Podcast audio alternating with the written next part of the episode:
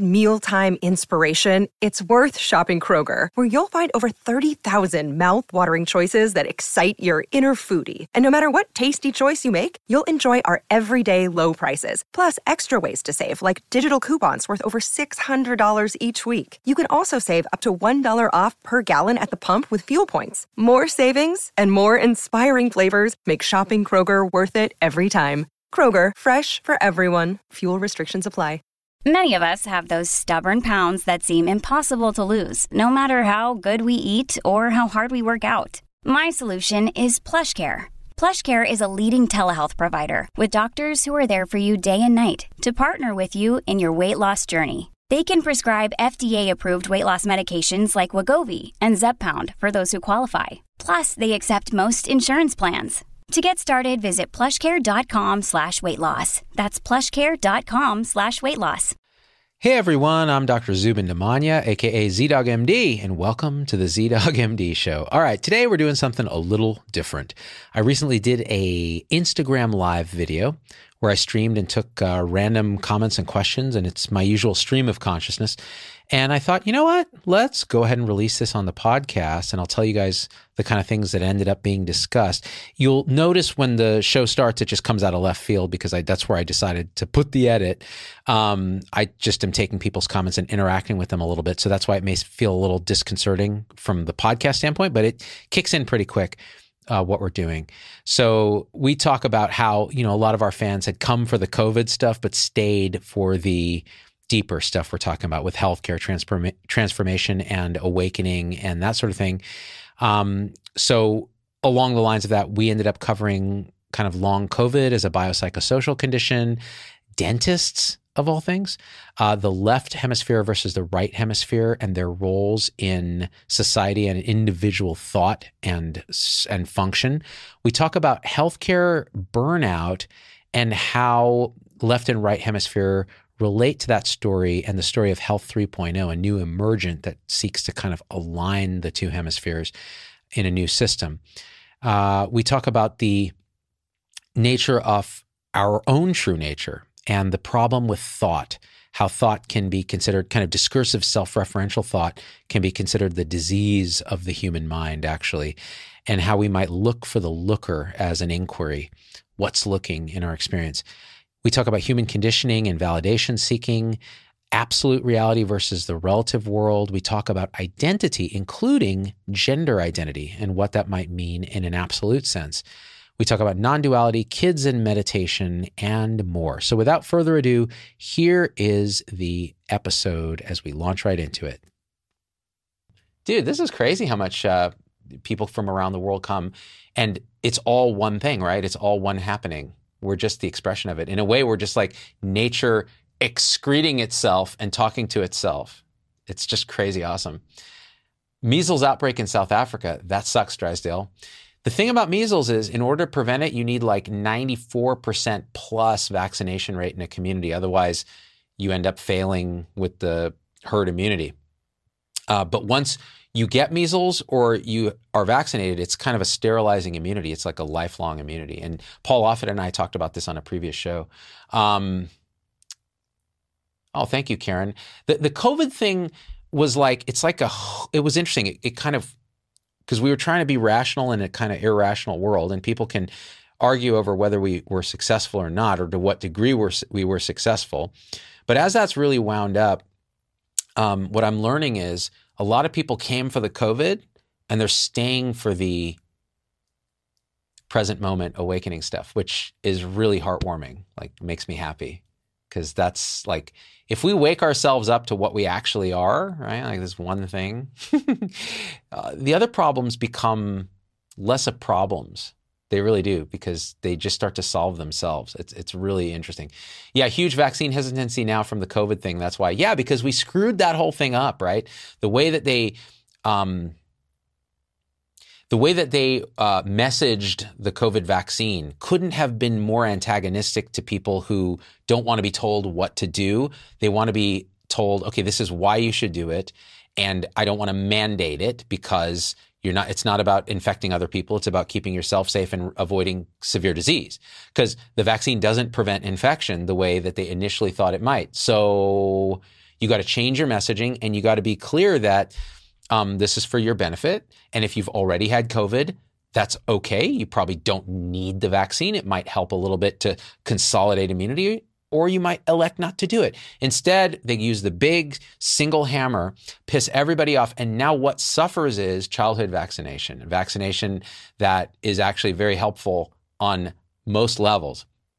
And we've thrown the baby out with the bathwater in the public's eye. And the public trust of things like CDC and our, our public, you know, I know you're in South Africa, but our public health apparatus is like uh, probably at a pretty ridiculous low. And the fact, throw in the fact that it's politicized which is insane. Uh, and you just have a recipe for stupidity on a mass scale, which is what we see. Like all sides of it, total stupidity. Except for my side, damn it. My side's right. Um, let's see.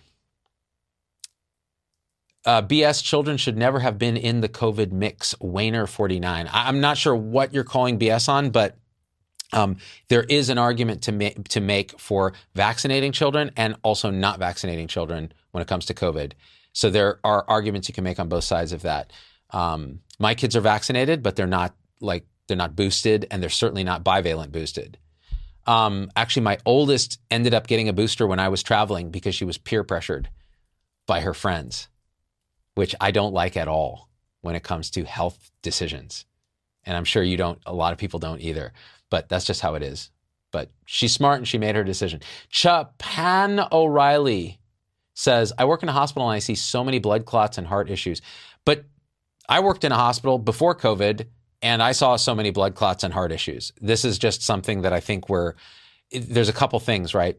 It's easy to kind of conflate these sort of stories with some causality because that's what humans do. They're pattern recognizers and they're trying to find like an explanation for something that probably is already happening.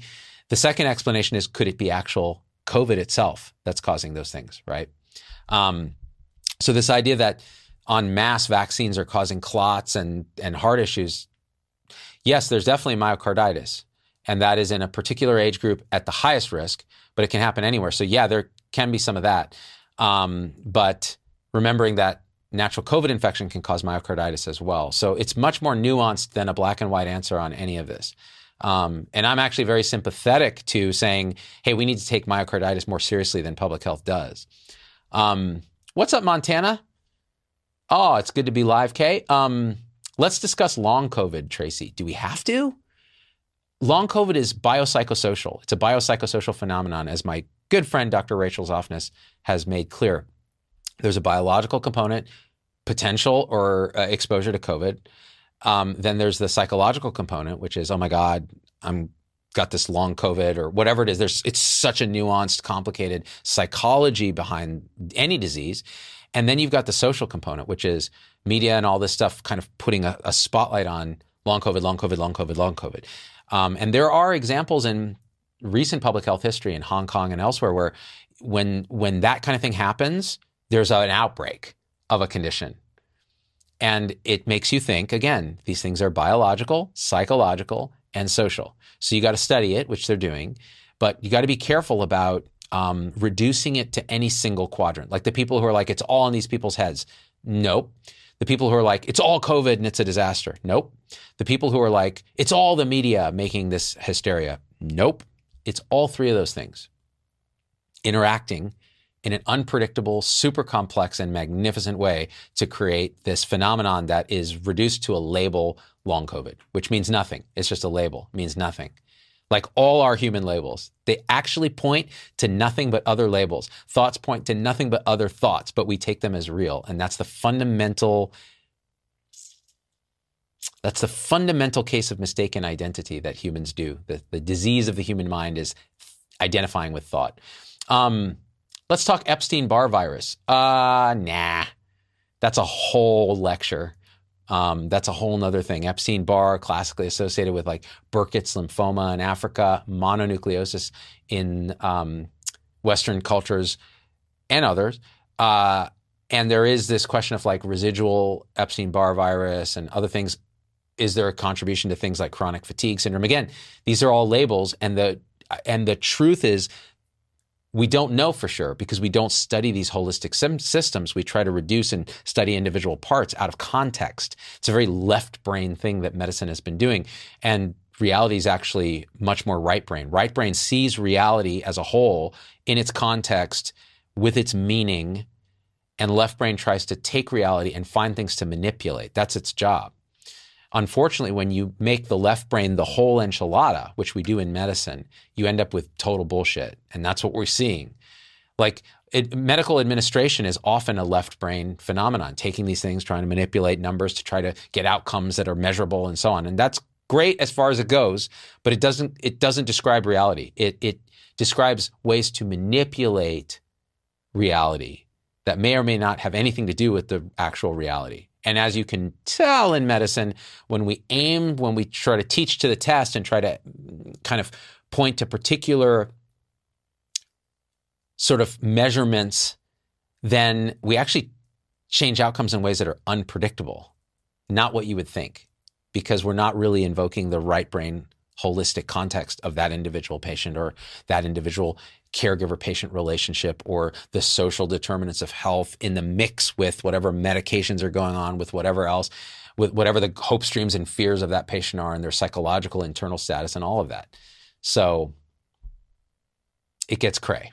By the way, is my autofocus working? It is. Okay, good. Um, just wanted to check on that. Yeah, check up on it. Luna, let's talk about crappy molars and root canals. Oh man, do we? I teeth. I hate teeth. Teeth are the worst. When your teeth are effed up, like your whole life is ruined. Basically, it just feels like everything's falling apart. That's why people have stress dreams about losing all their teeth. It's it's a proxy for like decay, aging, death, and humans don't like that shit.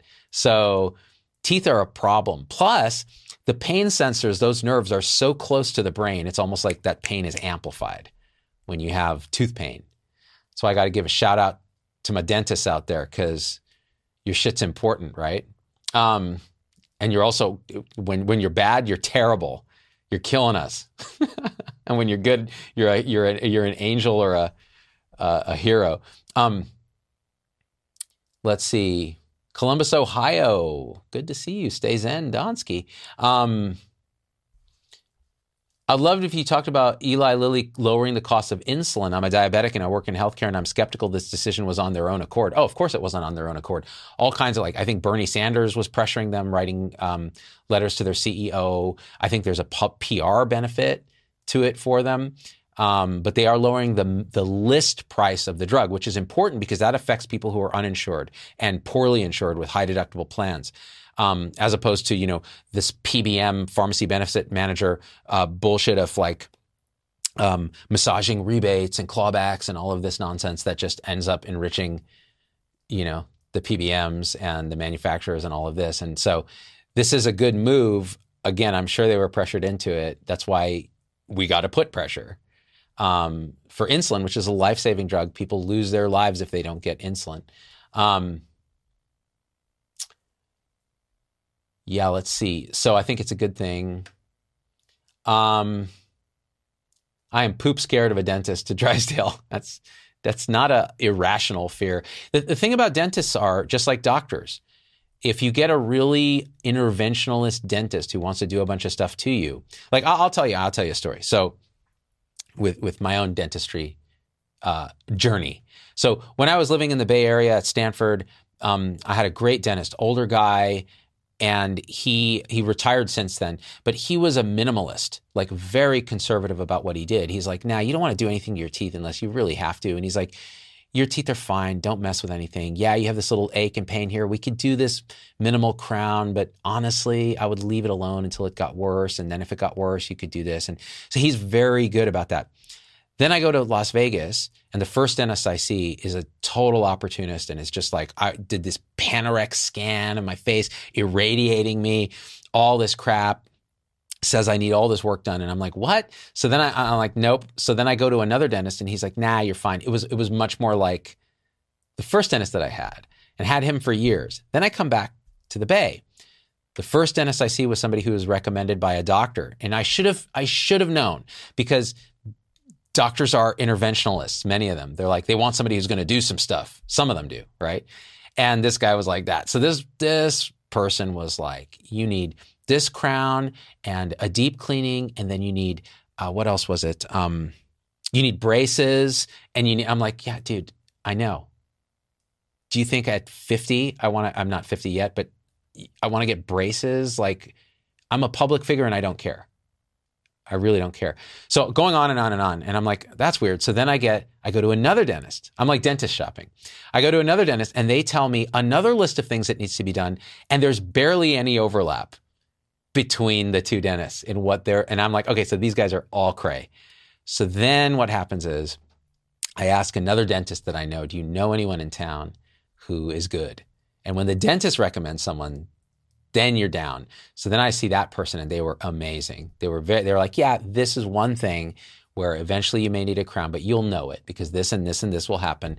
Until then, I wouldn't recommend a deep cleaning. I wouldn't recommend these things. These other people were saying, let's just get you with our um, hygienist. And the hygienist was awesome because every other hygienist would like do the, use the ultrasonic thing and all that. And she's like, you don't have a lot of buildup like let's just do it manually and she was just like oh she'd just get in there and scrape the teeth it didn't hurt at all but you could feel the like manual intent behind the whole thing it was really interesting and now i've gotten to this thing where like i can meditate during a dental procedure and I, i'm just in a different place like i'm if there's if there's a discomfort i just dive into the discomfort and just in, and i am the discomfort without any judgment and it's actually a, not a bad place to be but there wasn't even that it was just beautiful so it's a journey. Just like when, if you're trying to find a therapist, which I've not done, but people will say, Oh, I don't like this therapist. I didn't like this therapist. I, so I'm not going to therapy. So you didn't find the fit. Same with dentistry, same with doctors. Like it, you have to ask the right questions, do a little bit of your work yourself, be open and listen, but then also be skeptical. I mean, there's a whole process, and we're not all trained to do that. Right? And in dentistry, I'm not really trained to do that. So you have to kind of develop the sense. It's it's it's a challenge. Um, let's see. And by the way, there's nothing wrong with the ultrasonic like cleaner. It's just what she told me was like for you because you have some genetic like gum recession, those things are going to be unpleasant and it's it's easier for me to do it this way because you don't have a lot of buildup. So why would we just go and do that, and just torture you? And it's true because when before when I'd have dental cleanings, I was like, this is really painful, um, which was fine because I would do the meditation thing. But it's like if you don't have to do that, why? And the teeth were clean. Um, let's see. Here, uh, dentist here. Oh, great, Joe Cardo. Dentist here. Ultrasonics break bacterial cell walls. I'd much prefer they start with a quick blast of the ultrasonic, then switch to manual removal. Nobody's going to get 100% removal in either method. Great insight. Great insight. Maybe I'll ask her next time. Um, way, uh, what a dentist has in common with a gynecologist, they just popped up. Sorry. Wait, what? A dentist and a gynecologist, they just popped up? I don't get the joke. Am I not? Yeah, I don't get it. Does anyone else get it? um, Ahud Morgan, any thoughts on erythritol? Um, Hey, sorry to interrupt this episode. It's Dr. Z. Just a quick pitch here. If you can just leave a review and subscribe on your favorite podcast platform, it helps us a lot. I also want to hear what you think about this episode when you're done listening. Hello at zdoggmd.com. It's the best way for me to hear your voice because the emails come right to me. And we don't have a comment section on most podcast platforms. Maybe Spotify has one, but nobody else does. So it really gets your voice involved on episodes, especially that don't have a video. And the third thing is if you want to be a part of this community and support the show, join our supporter tribe, zdoggmd.com forward slash supporters. You can join on YouTube, locals, Facebook, Instagram. You get live videos with me where we're talking about these things in depth, uncensored, and your comments are fully incorporated as in real time. And then we do these Zoom meetings where it's really like a beautiful community where we share our experiences on the awakening journeyless journey how are we going to transform ourselves so we can transform healthcare and education and government because those systems are epiphenomena of us. Until we wake up, those systems will stay asleep. they they're just an expression of our own delusion. So, being a part of that, it supports this message so others can hear it. And it also allows for our own collective growth. So, we need each other in that way. It's really, really, really tightly interwoven and interdependent. That's it. Back to your regular schedule, regularly scheduled show. The non absorbable sugar alcohol that's used to sweeten a lot of products, um, and it is it, it doesn't raise blood sugar because it's not a uh, it's not a sugar, it's a sugar alcohol and it's not properly absorbed. So it's in a lot of products that are like said keto granola or something. They'll sweeten it with erythritol. And it's, so it's a popular sweetener, and too much of it can give you diarrhea because it's not absorbed and it becomes an osmotic load. So it draws water from the intestines and colon into the lumen of the colon, and then you shart yourself to death. Um, not to death, you know what I'm talking about. So there's recently, if I'm thinking of what you're pointing at, there was recently a study in the prep reported in the press that erythritol use was associated with a higher rate of blood clots, stroke, and that kind of thing.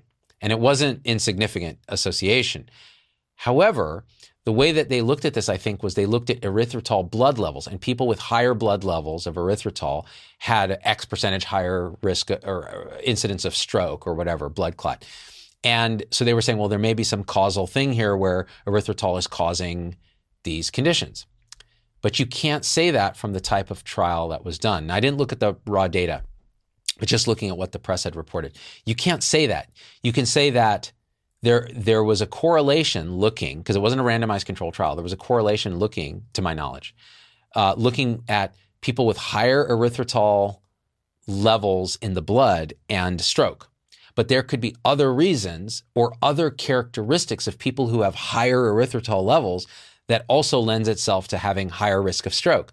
Maybe they have leakier bowel walls and they absorb more erythritol. And that's just a marker. It's not a cause of the stroke. Maybe there's other lifestyle issues that they have that go along with eating a lot of erythritol related products, like they are on a keto diet. And keto diet um, is higher in saturated fat, and maybe they're mixing it with carbs and they're raising their uh, stroke risk. I mean, right? It could be any of those things. So, and more. So what the definitive thing was you'd have to do a randomized control trial where people are randomized to either eating erythritol containing products and or placebo and then seeing what the incidence of those outcomes are. And that's a hard harder trial to do. Um,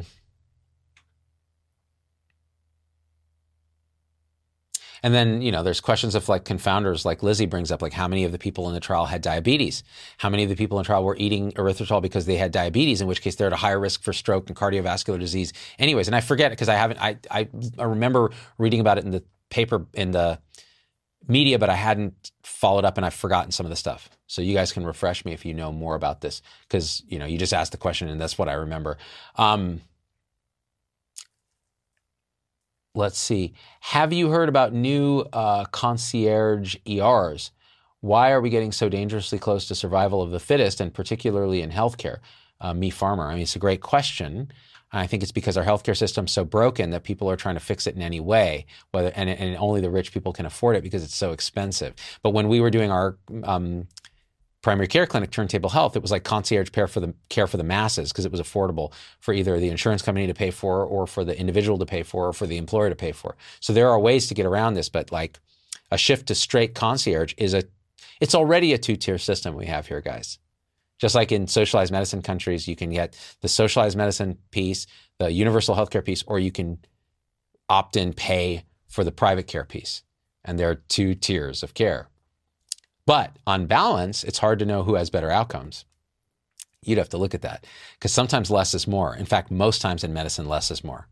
I'm pretty increasingly convinced of that. Um, let's see. Um, yeah, norovirus is raging, Palace. I mean, that's it happens. Norovirus is gross. Get that nausea, vomiting, ugh, stomach flu type stuff. It's, it's bad. The sharts, can we talk about burnout? Um, yeah. I mean, it's the end stage of a chronic disease. It's like being on dialysis.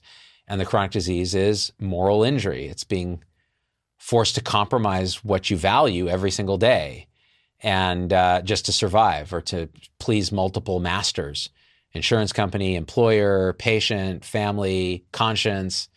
And they're at odds. And when they're at odds, it's moral injury. It's just like in war. That's where the term came from.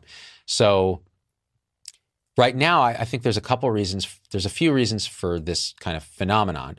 One is that there's rampant moral injury. And the reason there's rampant moral injury is that we treat medicine like a left brain, left hemisphere thing. We reduce medicine to a series of checklists and money and, and like raw materials in and outcomes coming out the other side. And that's not how human health is. And we know that because we have a right hemisphere that tells us, wait, something's really wrong. Interesting thing about the right hemisphere is it doesn't talk outwardly. It ha- it understands language and it contributes to language, but it doesn't talk. So it's like sitting there silently going, what the hell is going on in the world here with medicine? And the left hemisphere is like click the boxes, do this, manipulate this parameter, see this many patients, you know, X, X, X, X, X. And the right hemisphere is just suffering. The whole organism is just suffering. And so burnout is almost like this discohesion between left and right, between what we know is right holistically and what we're forced to do. And we need to, those need to align because they can. Like that's the natural state is the alignment. So that's where we need to really focus our transformation efforts. And some of this can't be done in that sense. It has to kind of emerge because there's different. Um, I think there's different paths to what I call health 3.0, which is that emergent in healthcare that rebalances left and right hemisphere, that rebalances sort of unconscious and conscious, and you know, nutrition, environment, diet, psychology, awakening, spirituality, all that stuff is part of the whole the whole manifestation of the human. And we cannot reduce it just to a part. So that's where the 3.0 kind of brings the more holistic thing. But that means people who practice in 3.0 would, by definition, have less moral injury because there's less of that apartness. There's less of that division, that apparent division. Hope I'm recording this. Oh, yeah, I think I am. Um, yeah, Luna says, and not even a smart left hemisphere. That's right. So the characteristics of the left hemisphere, according to Dr. Iain McGilchrist, who's written a great book, Master and His Emissary, the characteristics of the left, it has, it, and it's not so much, we used to ask the question, what does the left and right hemisphere do? That's not, that's not really the important question. The question is more like, what are they like? Like, what's their personality? What's their sort of way of seeing the world? Because we create the world with our minds. We just do. So what is the left hemisphere's creation? And these are two separate things connected by the corpus callosum that are inhibitory fibers mostly. So they're a way of one hemisphere putting the brakes on the other. It's not so much a like understanding, it's a, okay, okay, my turn. They're separate personalities. And this is shown in split brain experiments where the corpus callosum is cut to try to treat certain types of epilepsy, these famous split brain uh, uh, experiments. You can actually tease out that there are two conscious entities in a single human, at least and you can test them independently because the left hemisphere controls the right side of the body and the right hemisphere controls the left, including visual fields and so on. It's a little more nuanced than that, but that's how it is. You can actually do these ingenious tests. Um, so the left hemisphere has these characteristics, which is it always thinks it's right everything has to be explicit. So it doesn't really understand humor, it doesn't understand nuance, it doesn't understand metaphor. It takes things very concretely. Almost like somebody with schizophrenia or autism, it's it's a kind of a concreteness. Like and it gets very difficult. But the, the, the personality aspects of the left hemisphere is are that it has righteous indignation. It really sees it as as an either or. Like there's no nuance. And it's unnaturally optimistic. Like it's just like, nope, we're right. We're going to do this. So it's, and it doesn't really see reality. It sees the reality that it, in terms of what it can manipulate. So instead of seeing a, a life, it sees a machine with different parts. So that's our left hemisphere. Now the right hemisphere actually is a little more um, moody. It's it's more realistic. It sees things more holistically. Um, it sees things as living breathing entities. Like people who've had left sided strokes where they're left with just right hemisphere see rocks and stones and bricks as living, breathing entities, which they may well be. And sees everything as this kind of interconnected oneness. And if you want to know what that's like, watch Jill Bolte Taylor's TED Talk, My Stroke of Insight, and you'll see what that's like. Whereas people who've had right hemisphere strokes where they're left with a left hemisphere, they see other humans as almost like zombies, as almost not alive, as machines. Everything is kind of parceled out and quantized, um, very concrete, and completely dead, mechanical. They also have a neglect of the opposite side of the visual field that they don't control. Like they'll see their, you know, left arm, they can't see it. And if you show it to them, the left hemisphere will say, That's not mine, that's my mom's. Like they'll just make up an answer, which is very left hemisphere. So you think about how society moves over time. It moves from a holistic right hemisphere, creative, integrative experience as the left, as things become more bureaucratic and the empire gets bigger and language becomes dominant and written word and bureaucracy, the left hemisphere becomes ascendant and things go to absolute hell. And you look at our society now, it's a very left hemisphere. You look at medicine, it's a very left hemisphere. So, Health 3.0 is about bringing back the balance to the right being the master hemisphere, the left being the tool, and then sending it back to the right for integration, right? Um, oh man, I've been to South Padre Island uh, with a spoken a medical center there, South Texas. Yeah, a lot of need out there. Um, thank you for addressing burnout, leaving the bedside, frontline from corporate burnout. Yeah, it's bad. It's all that left hemisphere garbage. Um, let's see. Uh, Lizzie says, I've watched you a few years and now I can recognize you as a calm, uh, recognize you a calm in spite of all the stuff that's in your brain. Health 3.0. Yeah. Well, my own journey has been, it continues. you're, you're kind of on it with me. So it's funny. Like I look at videos that I've done like two years ago and I'm unrecognizable to myself. I'm just like, oh, who is that guy? Wow, he's angry. Or he's definitely staking a position here that's pretty firm. Not so such such a thing exists in reality. It's all kind of shades of gray. It's all like alt middle nuance. Um, let's see, where are we at? Any tips on what to do about burnout when studying for boards? Oh, Lord. Uh, I'll just say this like, anytime you're like, oh, God, this is too much, uh, remember that all of that is thought. That's all thought. That's all thought happening now that's driving you crazy and it's generating suffering because there's the sense of the one who's thinking these thoughts, who has all this agency and can move things around and do things and has to do things in order to survive and study for the boards and oh my god what if i what if what if what if what if and my future and my past and all that. And that's all great. That's all wonderful. But it can be seen in this moment that all of that is just thought and it's all entirely referring to nothing in the present moment because in this moment what is there?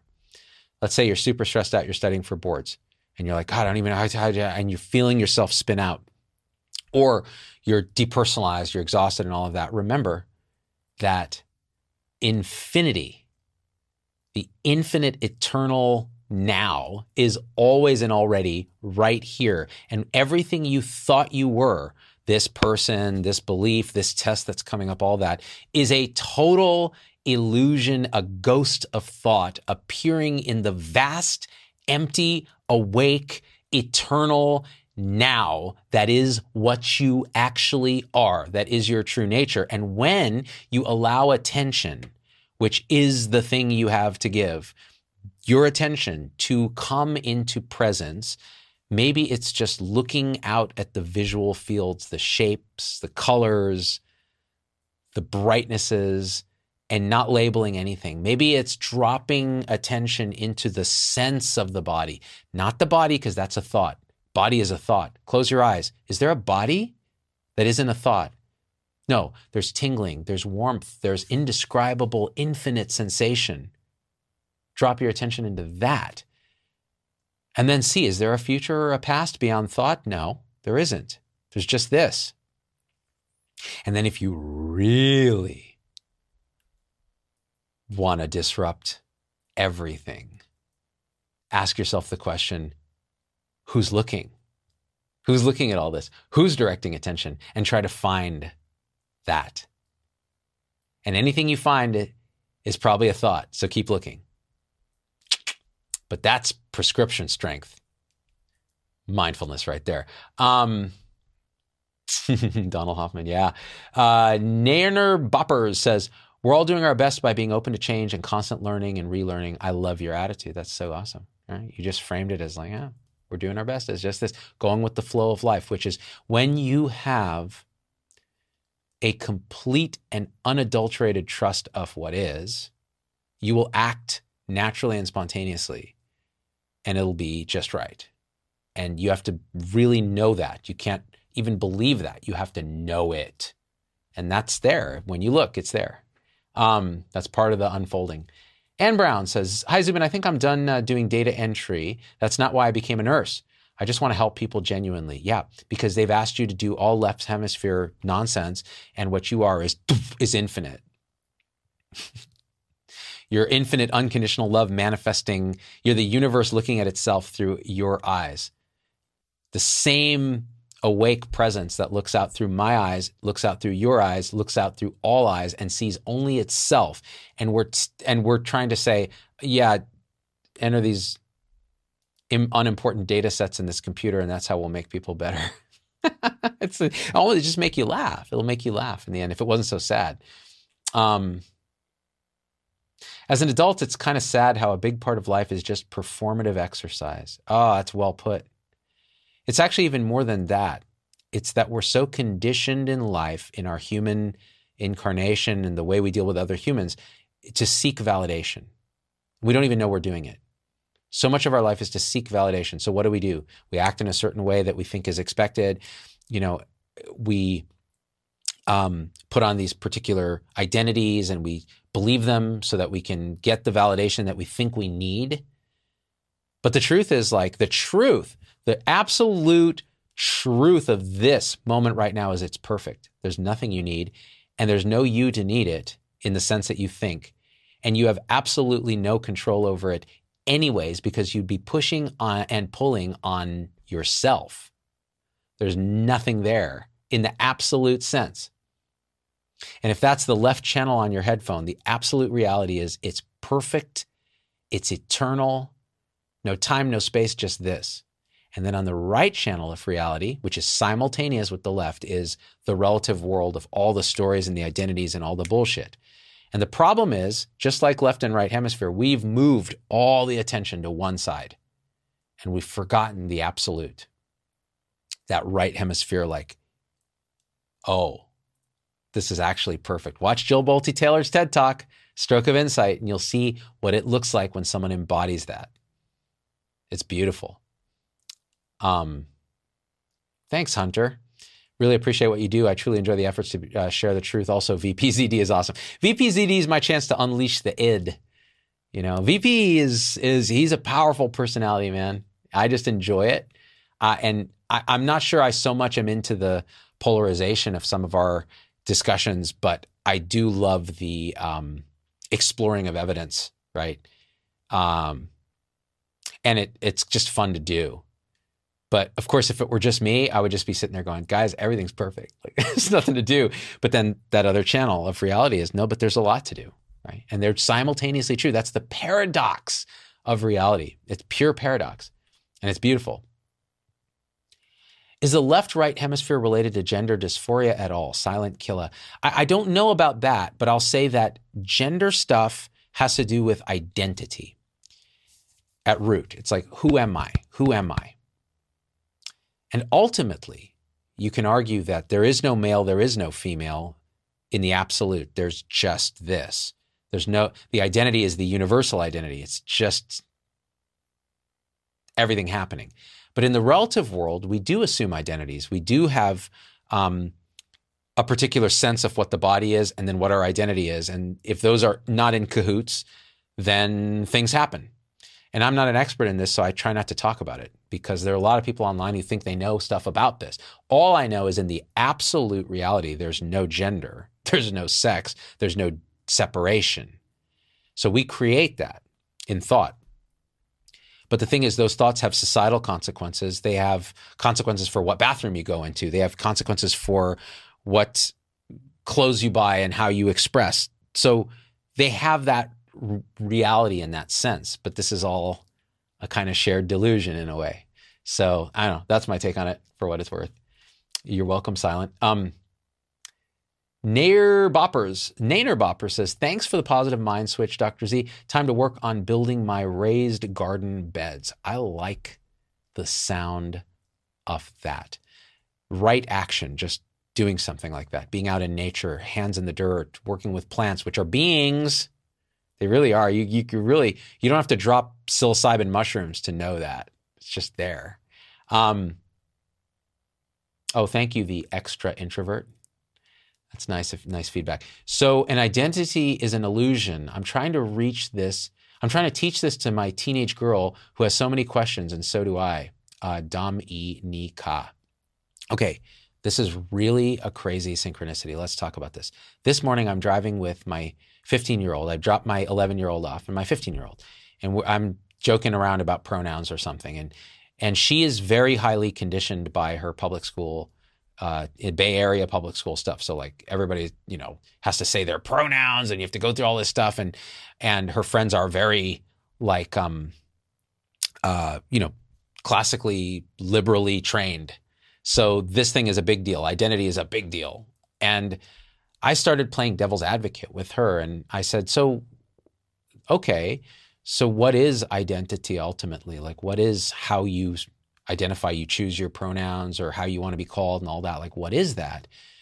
Like who who is that? Is there a little boy or a girl or a non-binary in in you? Can you find that in your actual moment to moment experience or is that a thought? Is that a, a story? Is that a belief that's also a thought and so if that's true in an absolute sense in the sense of what you actually are is there gender? Is there identity like that? Is that real or is it a construction of our minds? And she said, well, it sounds like it's a construction of our minds. But but then so, so then she said, but then so that it doesn't matter, right? It's an illusion, right? And I said, aha, but that construction of our minds is a reality that we create, that we share with other apparent humans in this we space of thought, of the consciousness generated world. And so, in a sense, there's a reality there. There's a lived reality that in the relative world, how you identify actually affects other things like what bathroom you use, or who your friends are, or what clothes you choose to wear, or who you decide to have a relationship with. So it has these particular real world, real world, sorry, relative world consequences. So it's important to be able to see that and hold it in your mind and in your heart, and then also hold the absolute view, which is none of that matters. None of that is real. All of this is one happening perfectly orchestrated by no one for no one, the universe looking at itself, universing. And you can have both of those emptiness and form as interchangeable non duality and see the world that way. And then at that point, she had checked out. she was like, whatever. I just wanted a simple, concrete answer to that question. And you gave me that bullshit. So that's just how it is. Um, Carrie says, Our culture feels too caught up on labels, harder for kids to know who they are when they're supposed to fit in with someone else's box. Exactly. But and in, but listen, okay, I, I actually told her this too, and I forgot to mention this. I told her this as well, which is it is normal and expected in your teenage years to go through all these identities, to all this experimentation, to identify with different things. We all have multiple identities within us that we play at different times, whether it's the role of a father, the role of a doctor, the role of a teacher, the role of a YouTube guy, the role of a dude who meditates, the role of the spiritual seeker, the, whatever it is. All those identities are in, are part of us and we switch through them fluidly based on circumstances, but they're all identities, they're all thought, they're all belief. You can see through all of them, but they're all part of our operating system. So when you're a teenager, you're supposed to try on those different identities. You're supposed to experiment around and see what kind of authentically feels right in this expression of this human. But what we don't teach you is that it's all bullshit, ultimately. And that's simultaneously true. The non duality of that reality is the truth, it's our true nature. So we ought to do that too. Otherwise, you're stuck in identity with no way out. You believe it as a truth. And when suffering happens, it's a you that's suffering, withholding this identity like and fighting for it to the point where we have wars over identity. That's dumb. But that's how we have been teaching our kids. Um, Miss says, uh, Do you have any podcast episodes on the trend of asking the time during lucid dreaming and the bizarre responses it elicits? I'm so curious about why as a lucid dreamer. So I don't know. I don't know about that specific question, but I know that I did a really cool podcast with um, Andrew Holecek on lucid dreaming, and you should definitely listen to that. It's back on. It's only in. Um, actually, it's on YouTube too, but it's only audio. So you can find it on iTunes, all the things. Just go search ZDoggMD show and search Andrew Holecek. You'll see that we did a video. It's also on my website, zdoggmd.com. Um, let's see. Is this live going to be saved and posted? The extra introvert. Yes, I'll save it on Instagram, I think, but Instagram's so crappy for long video. So I'll try to put it on Facebook and YouTube as well. Uh, just because, why not? Right? Um, and so it'll be there. And uh, you guys can laugh at it and go, God, this sucks. This guy's an idiot. Um, what else? Let's see. Now, of course, if it's an over, if it's it's if it's over an hour in length, I won't be able to keep it on Instagram. So I may have. How long have we been going? There's no way for me to know. Um, hmm, I forgot to check the time, so I might just have to stop soon so that we have some hope of keeping it on Instagram. Um, what else? Any other questions before we bounce? Um, going back here. Let's see. Okay. Oh, any tips on getting kids to meditate? Dominica. Um, I have not tried really with my kids. What I do is I just point them whenever I can, whenever they're anxious, I'll put a hand on them, feel energetically what's going on, and just point them to the present moment as much as I can. And I'm not really good at it with kids yet because there's too much conditioning. It's weird with me. So it's something that I'm working on too. Is like, how do I introduce this to my kids without them laughing at me, which they do, uh, calling me a fake guru and all this, which I probably am. And um, so getting them to meditate. Annaka Harris, Sam Harris's wife, has great uh, meditations on his Waking Up app for aimed at kids, I think and she's written about this and it's kind of her specialty. Uh, so teaching mindfulness in, in, elementary schools and so on, I think it's very important, very useful because it gives kids at least on the superficial level a tool to deal with their monkey minds that are going crazy and making them nuts. But on a deeper level, it starts opening the doors to true awakening, to true identity shift, to true realization of just this, just this, just this moment, perfect, radiating center everywhere, like you as everything and also know you. Impossible to talk about, and yet here we are because we got to use words. All right. I got to go. I love it. You guys are a lot of awesome. Your comments are great. Your questions are awesome. And I love you like a fat kid loves high caloric food. Um, all right. Until next time, we are out. Peace. Hey, it's Dr. Z. Thanks for getting through the whole episode. That's a huge accomplishment. and so at this point, I just got to ask you for a few favors because it just helps us so much if you leave a review on your favorite podcast platform and subscribe. It, it just really helps the algorithms to get this message out to others. The second thing is email me, hello at zdoggmd.com. I get all these emails personally. I can't respond to them all, but I need to hear your voice because, especially on podcast, we don't have a comment section. And I want to hear how this episode affected you, what you'd like to hear in the future, what you think we got wrong, what we think we got right, anything, anything, or just say hi. So that's really powerful. And the third thing is, financially, it helps us a lot to support the show in any way you can. And if you go to zdoggmd.com forward slash supporters, you can join our supporter tribe on your favorite platform YouTube, Facebook, Instagram, wherever. What that will get you on those platforms is live shows with me that are exclusive for supporters and access to our Zoom meetings where we talk about awakening realization and we share with each other our own experience. It's a powerful group effect. It's a community, really. And we support and love each other and share, again, through our own experience, how we're waking up. So, and that that ripples out into systems, into transforming healthcare and education and government. So it st- really starts with us. So join us there if you can. Again, zdoggmd.com forward slash supporters. And I'm so grateful to have you with us.